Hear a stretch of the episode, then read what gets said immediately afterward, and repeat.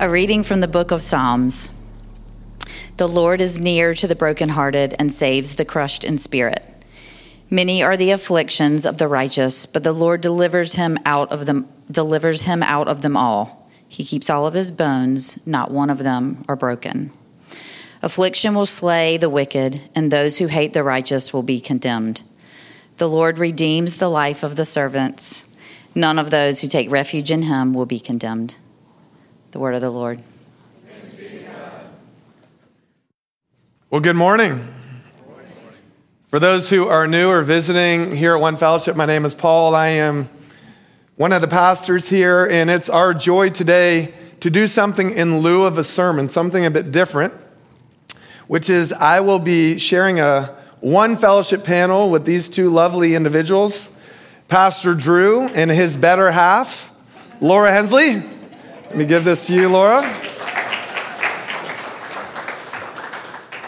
And uh, we did this at the 9 a.m. Um, would, Cody, would you be ready to run some tissues up for me if that is necessary? Thank you very much.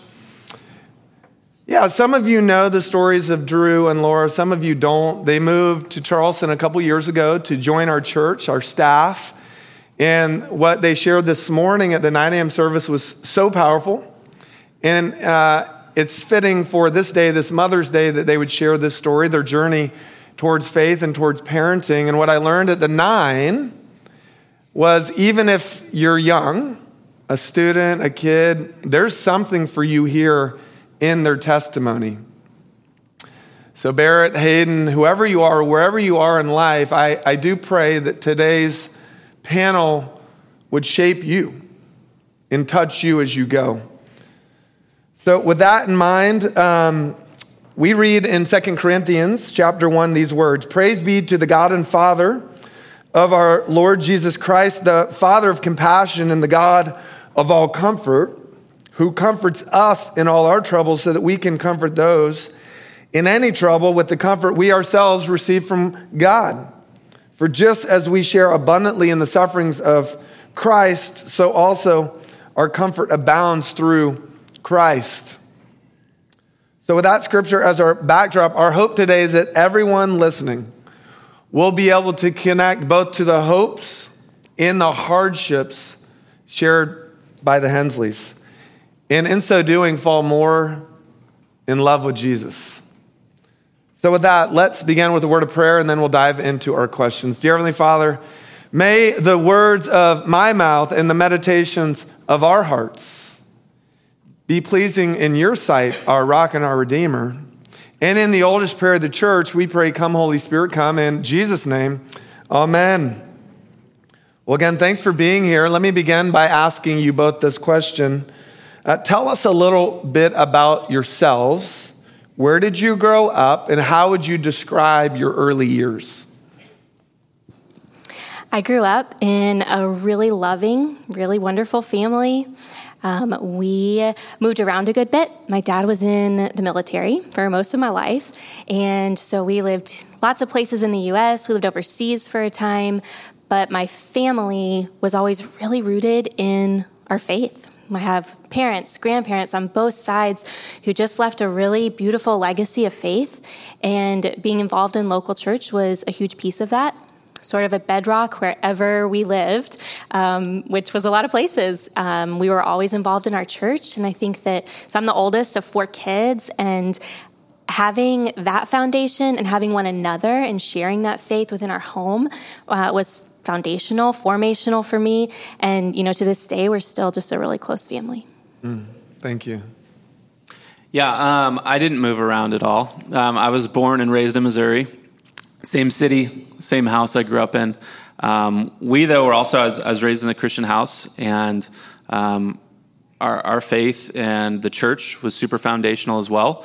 Um, anytime the doors were open, we were there. And even when they weren't opened, um, I was there because my uh, parents for a season helped with janitorial services at the church, and so I would be there. Um, but that was really big, and also we had a pretty large extended family that lived in the same city and same area. Um, and so, some, through some of the ups and downs of our immediate family, that was an incredible support to us as well. Thank you. Yeah, right out of the gate, I hear you both were involved in church. you used the word bedrock in foundation. And so, even as kids, the church, the community meant a great deal to you both. So, when did you make a decision to personally follow Jesus, and what led to that decision? Well, like I said, church was a big piece of life, and faith was talked about a lot at home. And one Sunday night, I just remember coming home from church, typical Sunday night, and came home and just had some questions. Talked with my mom. I was young, I was probably about seven, and talked with my mom. I prayed with my mom that night and really came to faith in that moment. I was not baptized right away. My parents really wanted to ensure that that choice was one I made out of my own faith, really being mine, not just something I inherited for them or felt pressure to conform to.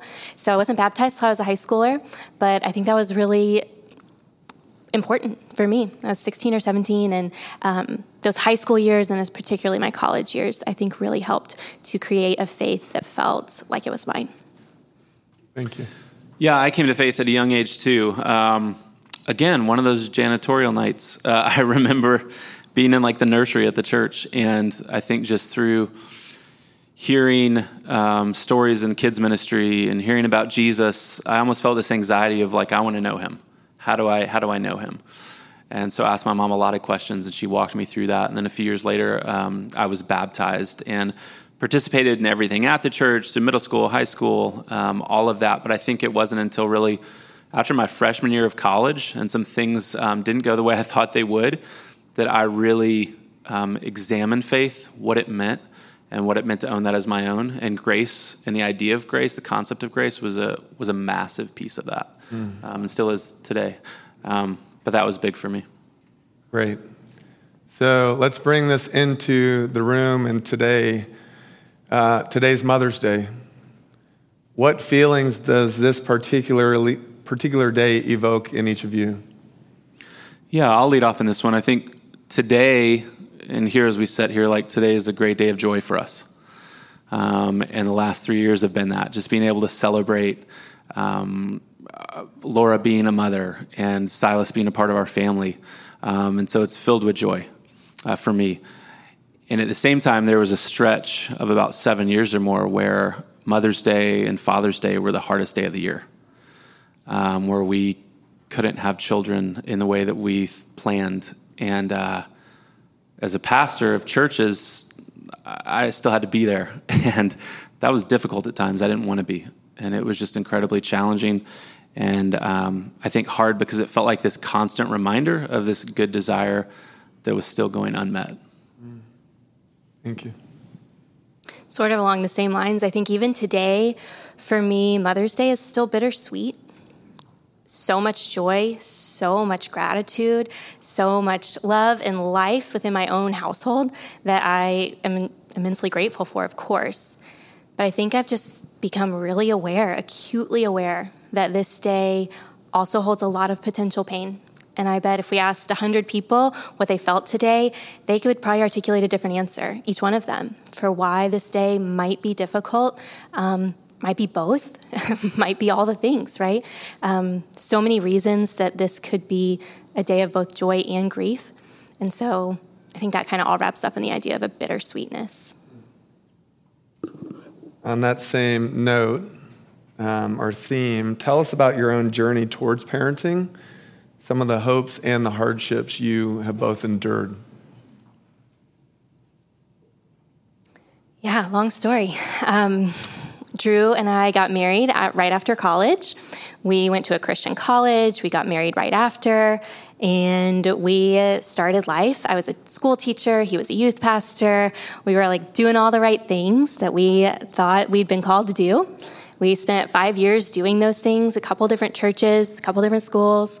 Um, and after those first five years, we started having conversations about growing our family, started having that idea, hey, what's next? And so much hope filled that chapter, filled that season. You dream, you know, what will our holidays look like? What will the Christmas card be?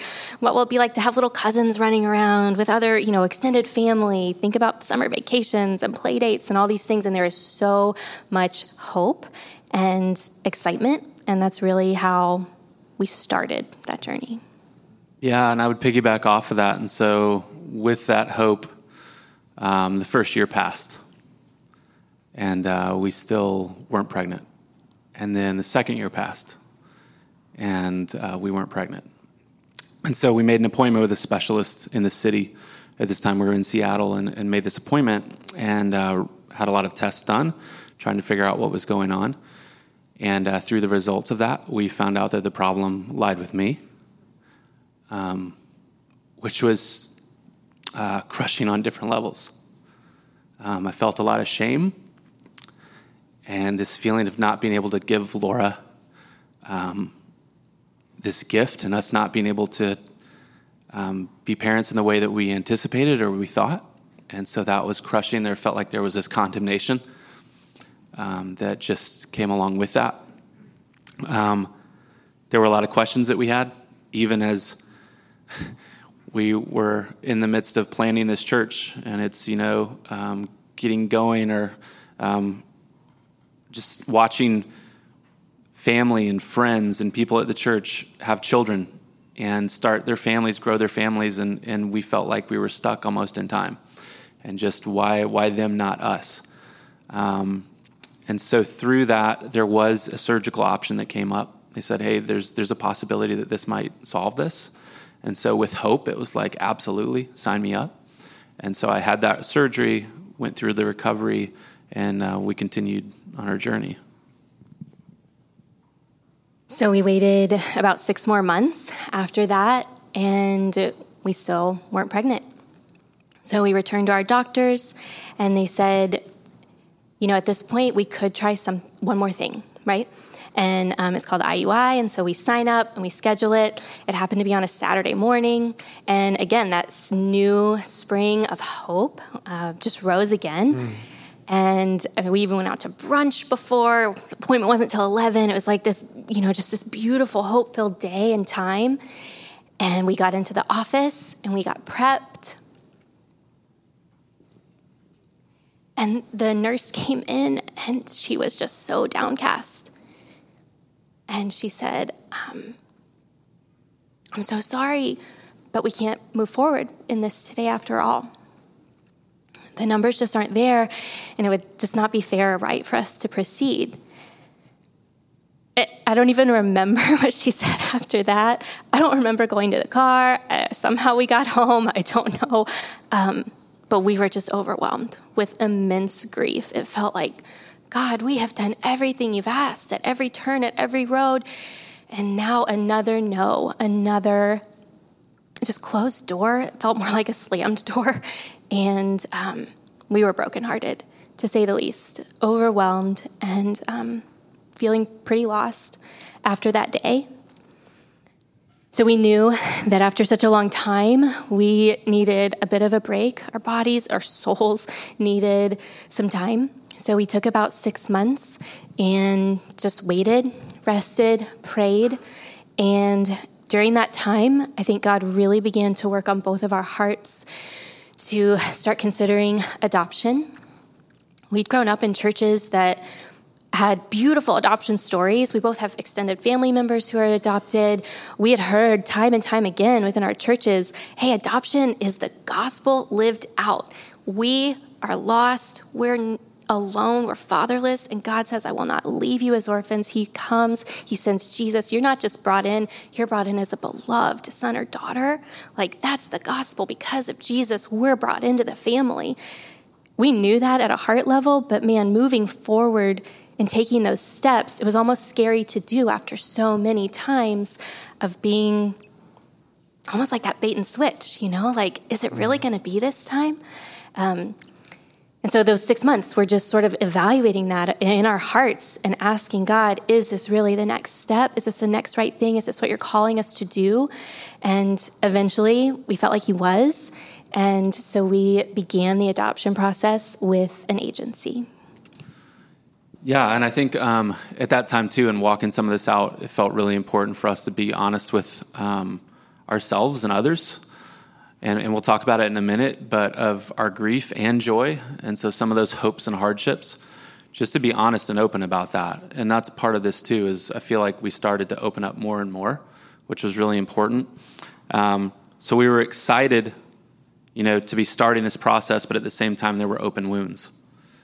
And um, trying to figure out what does that look like, how to deal with that. Because this was lengthy. So we started home studies and we started um, classes and assignments, and we had to put together an adoption book that felt pretty awkward. Honestly, you're trying to find the perfect pictures and say the perfect things, literally hoping that a birth mom or dad or family like picks you. And uh, that took a long time. That took like that took a year. And so then we were a waiting family. And uh, a few months went by, and we're just waiting. We're just waiting, and we're going through life, but at the same time, we feel like we're kind of stuck in this spot. And so I think it was about three or four months, we got an email from our agent saying, Hey, there's a mom that's looking at your book today, along with others. And so, again, there's this feeling of hope that wells up. And then the next day, get an email saying she went with this other family. That's great for that other family, and still there's pain there. And, uh, and so then a few more months went by, and I remember we were on a vacation, actually down here with your parents. Um, and uh, got another email that said, "Hey, there's there's this birth mom, and she's looking at at two families, and you're one of them." So I was like, "This is it." And then the next day, she went with this family. And so just this heaviness and this cloud that now had been there for years. And it was kind of like, is this cloud ever going to go away? Um, you start to almost protect yourself from hope and put up walls and I think we started to do that. Um, so, this two year process, in the midst of that, having planted this church and it's going, I even started to question my call as a pastor. Do I have anything to say to these people? Or do I even have like a right to speak in? And uh, even though I knew that wasn't true, that's how it felt. It felt like, man, just this feeling of less than. And uh, then, but and the but, which is great. We're in a pretty low spot. Um, January 10th, 2019, two days after my birthday. It's like 9:30 in the morning. Get this call from our um, agent, and she says there is this birth mom in Charleston, South Carolina, that found your profile online, and she knows without a doubt you're the family for her. This doesn't happen 95% of the time. Nobody finds these online profiles. like, you just put them up there just in case. And especially not cross state. And so there was such an immediate feeling of this cloud dissipating and this joy coming um, to the point that I couldn't hold it in. I was at home, Laura was at work. I didn't want to freak her out, so I called one of my best friends and said, You just got to come over to my house. Like, let's party. And he's just like, It's like 10 in the morning. And we did. and then uh, after he left, I went out and I went to the store and I bought baby formula. Like just to get ready. Um, and so it was going to be three weeks later, like literally three weeks, Silas was going to be born. And so we waited, and then on January 28th, we got this call that he was born. And so we got on a flight, and a day later, we met this little guy um, down here in Charleston such a joy. So amazing day, right? Amazing, just beautiful day. Probably the best day of our lives. and then it was followed by what we lovingly call the month of magic. We had been in Seattle for seven years and had some long, gloomy days. And we were like, hey, if we've got to be in another state, for you know all this paperwork to go through. It can take weeks. We're going to take a month, and we're renting a house on IOP. We don't care how much it costs. We're living up the Charleston life while we can, soaking in the sunshine and soaking in this precious new baby. And so, yeah, we call it a month of magic. We rented this house, and we spent that month loving him, getting to know him, sharing him.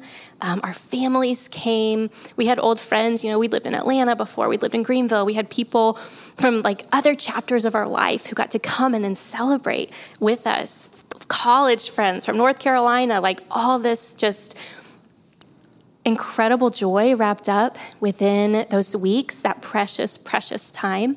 Um, in the midst of that, I had this feeling will I be able to connect with and bond with and know and love this child the way he deserves to be loved? If I didn't carry him, well, um, well, I have the capacity for that. And that was a fear that I had to ask God to work on. And he answered that in a heartbeat the moment that I held my son. Um, I knew he was my son. And um, again, that beauty of God the Father looks on us like that. My experience of that was transformational. I, I, felt like I understood the way that God looks at us as beloved sons and daughters in a totally different way, regardless of how He came to be ours. And um, that was just a huge answer to our prayers. And then that beautiful month was also probably some of the most sacred and special time that I think will hold forever. Cody, I need your help. I, am serious. Can you can you give me some paper towels and also Carly's a mess. There's some others. No, that's yours. I need my own. Run, Cody. Okay. Thank you. Thank you. Thank you, Cody. Just to uh, to honor this part of your story you know, growing up in the church, um, Christian college, check. You know, got married early, check. Teaching, serving others, check. Youth pastor, check. Church planting, check. Garth came up to me after the, the first service and said, living in Seattle, check. So you were. You were, uh, you were trying to do all the right things. You were trying to do all the right things, and yet it wasn't working out. I just think this is significant to pause here and just to say, like, that's, that's the reality with our faith stories. We can do all these right things, and sometimes it just doesn't work out the way we've mapped it out. We've talked about this through the life of Joseph, right? We've been preaching through the story of Joseph. Even last week, Jacob, you know, leaving everything, losing everything, having to go to Egypt, and through humility and vulnerability, really rediscovering his faith. And so it's this hard truth that through vulnerability, God meets us right where we are. And it's interesting that even in the story of, of Jesus, after he's baptized, he goes where? He doesn't go to the mountaintop, he goes to the wilderness through hardship. And you know that well. Um, let me ask this question. Through all of this, where have you found support in your faith and in your parenting? I think we learned in a very real and very new way that when we talk in the church about our need for community, we're not joking, that that is true. We really were designed to be loved and known by one another. None of us were created to go it alone. And so I think we just experienced that. At that point, Drew had been a pastor for 10 years, and we'd been talking about how important community was, and we were hosting life groups, and we were, you know, telling everybody, make it a priority, and it's hard. And, and that was all very true, and we believed that, but we had never needed that like we did in that mm. season. Um, this might seem like a silly story, and I told it in Bible study once before, so sorry, girls, if you're tired of hearing this. But after one of those adoption calls, happened on a Friday night, and Saturday morning, we were wrecked. Still in bed, 9 a.m., we hear a knock on the door. And we were like, let it go, right? Keeps knocking. We, I go up, I'm like, please just be Amazon. Like, please and I look out the window, and it's one of my dearest friends. And she's holding flowers and donuts.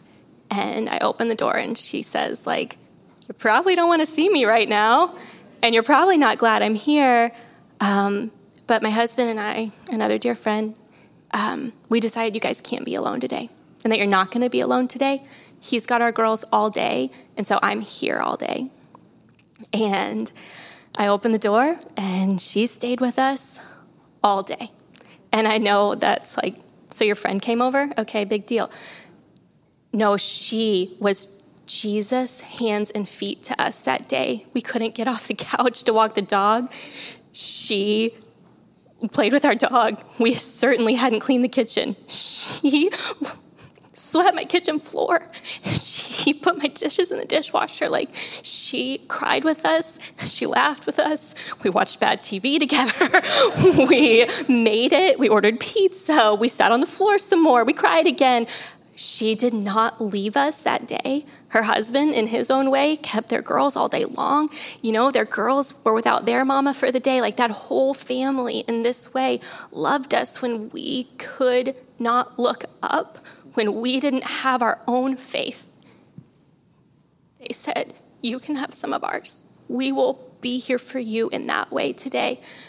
And so we just experienced that community. Again, as simple as somebody showing up at, on your porch, yes, yes, and staying um, you know, when she left that night, it wasn't better. Like, we were still really sad. It wasn't better, but we weren't alone. And uh, that changed everything. I think that what that showed us, and this is so true, that genuine Christian community is not just trying to pull someone out of the ditch or out of the gutter, but being willing to jump down into it with you and sit there as long as it takes. And it's messy and there's doubts and there's anger and there's all of these emotions, but that's what genuine Christian community should look like. Um, I call it gutter buddies, and it's not a great name, but that's what it is. It's like that's that's what it is. I'll jump down there with you in it. As I uh, hear your story and as you tell your story, are there any scriptures, passages that speak to you right now in this in this moment? Yeah, one quick one for me that I think was steady throughout the journey and just has been a constant verse, um, especially in the context of it. It just says, Isaiah 26, 3, um, you keep him in perfect peace whose mind is stayed on you because he trusts in you. And the picture of that passage is literally everything's falling down around. Um, and so there were just days and dark nights of the soul and seasons where it was just like, God, I don't know what you're doing. I don't agree with it. I don't like it.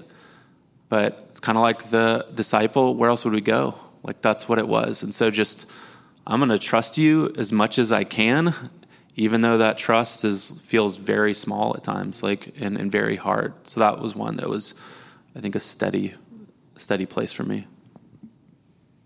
Um, mine was the one that Trisha read for us, Psalm 34, 18 to 22.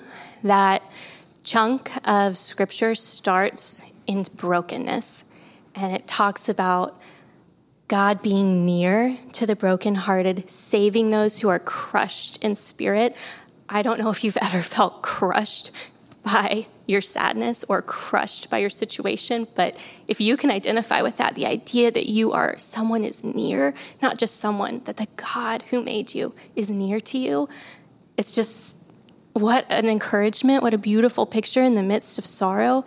And then it goes on to say that he protects, the bones are not broken, he does not leave, but rather at the end, verse 22, he redeems the life. It's not wasted, it's not forgotten. That time, that pain, in fact, has purpose, and that purpose is a beautiful redemption. It might not mean that you, in the end, get exactly what you asked for or thought or expected, but you do get Jesus. You do get to know that He is with you, He is for you, that He has others to join with you. And then the promise that it's redeemed, however that looks, whatever that looks like, He loves us so much. He's so good and so kind. He redeems the time. That's so encouraging to me. Amen. All right, last question. For any who are struggling here today, be, be it with broken dreams or coming from a broken background or a home, what words of hope would you offer them? Yeah, I would say that this um, this could be true of any situation today, especially on Mother's Day. You know, whether that's, um, gosh, what we faced or losing a parent, not ever knowing your parent, um, the desire to get married and have kids, um, a strained relationship just a really tough season in general that you're in. Um, one for me here, and, and we've said it, but is just this importance of community. Um, that you're not you're not alone, so don't go it alone. as Laura just said, like, you're not alone, so don't go it alone. Let other people in, even if that's incredibly difficult, even if that's hard, even if that person hasn't experienced anything that, like you've experienced, just there to listen and be with you in it. And how massively important that is. And that's what we're all about here as a church. That's one of the reasons that I was even interested in coming here and serving here. Was is there a genuine community? Um, they can love and support one another in the good and the bad and everything in between. Um, give grace, that's a big one. When you're in a tough spot, some people are going to say things that you wish they didn't, and, and they're going to um, say things that might anger you or make you mad or seem insensitive. I, I've learned that they don't mean that, even though they might not know the exact thing to say. Like, can't tell you how many people told us when we would talk about our infertility, like, oh, well, then just adopt. And it's like, okay, just adopt. It's like, and so you have to be patient and be like, hey, thanks for that. Like, that's something we'll look into or look at. Um, but just not to hold resentment or anger, but to know, like, hey, you just care, even if you don't know exactly how to communicate this. Um, this is so big, and, and, just knowing today and the emotions and, and the weight of seasons, uh, what, what I've learned is God not only grieves for you, but He grieves with you.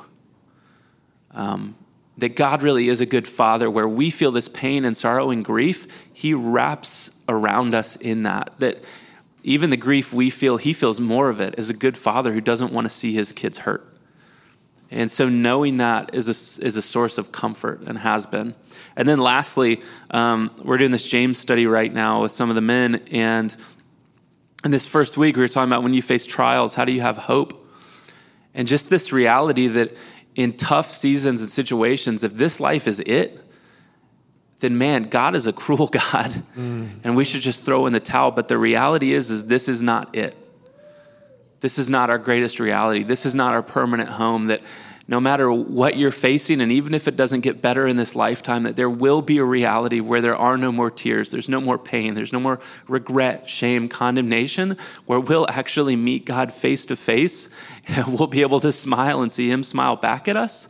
And what a beautiful picture that is and something to hold on to.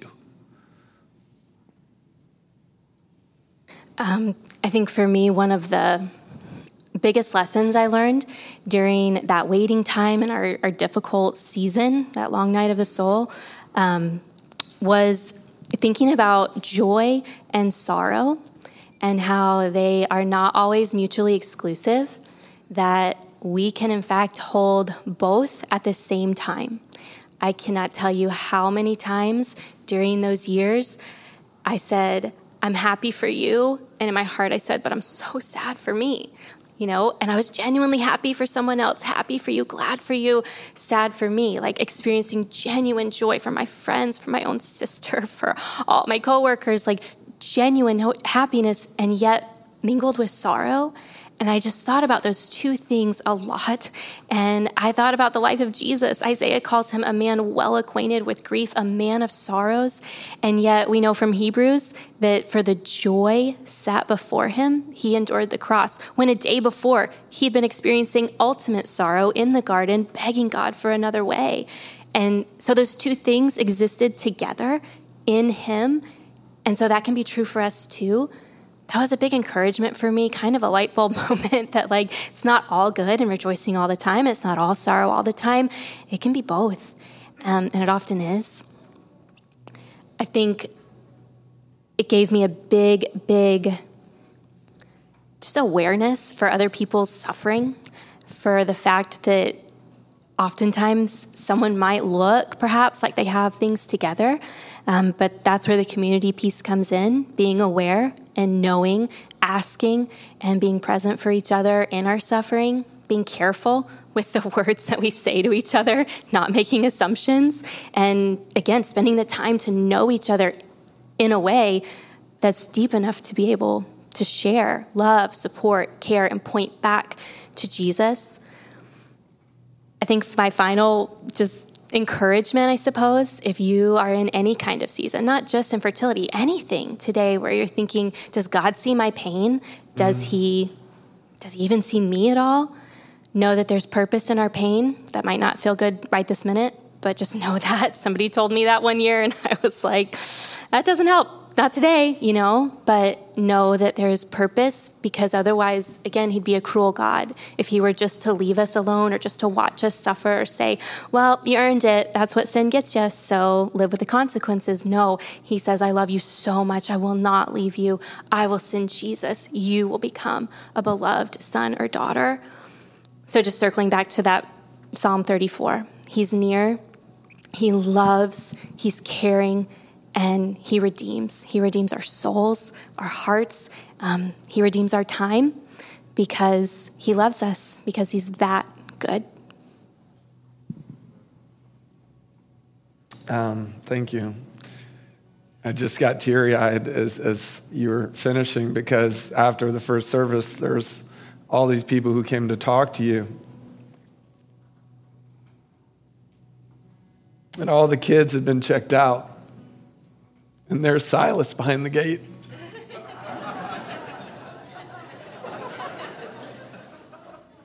and uh, I said, uh, I'll check him out and bring him up to mom and dad. And Silas gave me, gave me his hand. It's one of the smallest hands I've ever held.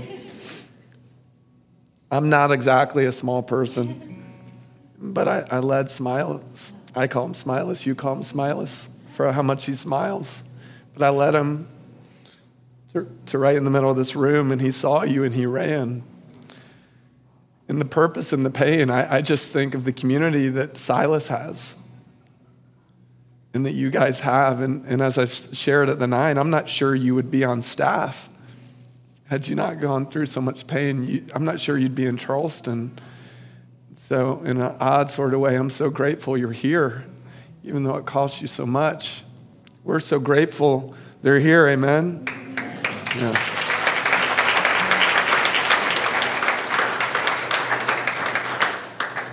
And um, Laura shared, this is the first time they have fully shared their story like this.